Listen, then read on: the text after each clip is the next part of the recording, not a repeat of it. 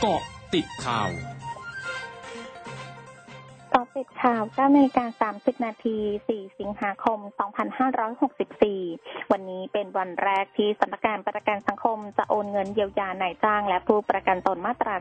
33 ในกิจการที่ได้รับผลกระทบจากมาตรการของรัฐที่อยู่ในพื้นที่ควบคุมสูงสุด และเข้มงวด 10 จังหวัด 9 ประเภทกิจการ ผ่านระบบพร้อมเพย์เลขประจำตัวประชาชน โดยผู้ประกันตนมาตรา 33จำนวน 3.1 ล้านคนที่มีสัญชาติไทย จะได้รับเงินเยียวยายาคนละ 2,500 บาท ส่วนนายจ้างจะได้รับการเยียวยาจากรัฐบาลตามจำนวนลูกจ้างหัวละ 3,000 บาท สูงสุดลูกจ้างไม่เกิน 200 คน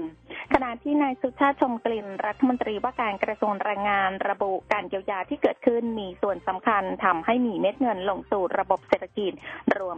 7,500 ล้านบาท ส่งผลให้เกิดการจับจ่ายใช้สอย และมีเงินหมุนเวียนในระบบเศรษฐกิจมากถึง 3 รอบ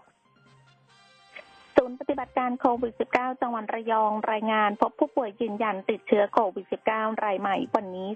272 ราย จากระบบเฝ้าระวังและบริการ 121 ราย จากการค้นหาเชิงรุก 151 ราย รวมมีผู้ป่วยสะสม 8,718 ราย รักษาหายเพิ่ม 144 ราย รวมรักษาหายแล้ว 3,349 ราย อยู่ระหว่างการรักษา 5,340 ราย มีผู้เสียชีวิตเพิ่มสามราย โดยหนึ่งในผู้เสียชีวิตเป็นชายชาวกัมพูชา รวมมีผู้เสียชีวิตสะสม 29 ราย สำนักงานสาธารณสุขจังหวัดสมุทรสาครรายงานสถานการณ์ผู้ติดเชื้อโควิด -19 ในพื้นที่ข้อมูลณวันที่ 3 สิงหาคมเวลา 24 นาฬิกาพบผู้ติดเชื้อเพิ่มขึ้น 1,294 ราย รวมมียอดผู้ติดเชื้อสะสม 53,483 ราย รักษาหายเพิ่ม 504 รายรวมรักษาหายแล้ว 31,695 ราย อยู่ระหว่างการรักษา 21,630 ราย มีผู้เสียชีวิตสะสมอยู่ที่ 158 รายเจ้าหน้าที่อาวุโสของเมืองอู่ฮั่นในจีน เผยเมื่อวันอังคารทางการเมืองอู่ฮั่นจะตรวจหาเชื้อไวรัสโควิด -19 ในประชากรทั้งหมดของเมืองอู่ฮั่นหลังจากพบผู้ติดเชื้อไวรัสโควิด -19 รายใหม่ที่เป็นผู้ติดเชื้อภายในชุมชน 7 ราย ซึ่งพบในกลุ่มแรงงานอพยพ และเป็นการพบผู้ติดเชื้อในเมืองอู่ฮั่นเป็นครั้งแรกในรอบมากกว่า 1 ปี ด้านรองผู้อำนวยการศูนย์ควบคุมโรคประจำมณฑลหูเป่ยกล่าวว่า การพบผู้ติดเชื้อไวรัสโควิด -19 ในเมืองอู่ฮั่นเกิดขึ้นพร้อมๆ กับการพบผู้ติดเชื้อในเมืองจิงโจวและเมืองหวงกัง ซึ่งอยู่ใกล้เคียง โดยทั้งหมดเชื่อมโยงกับการพบผู้ติดเชื้อในเมืองหัวเอียน ซึ่งอยู่ในมณฑลเจียงซู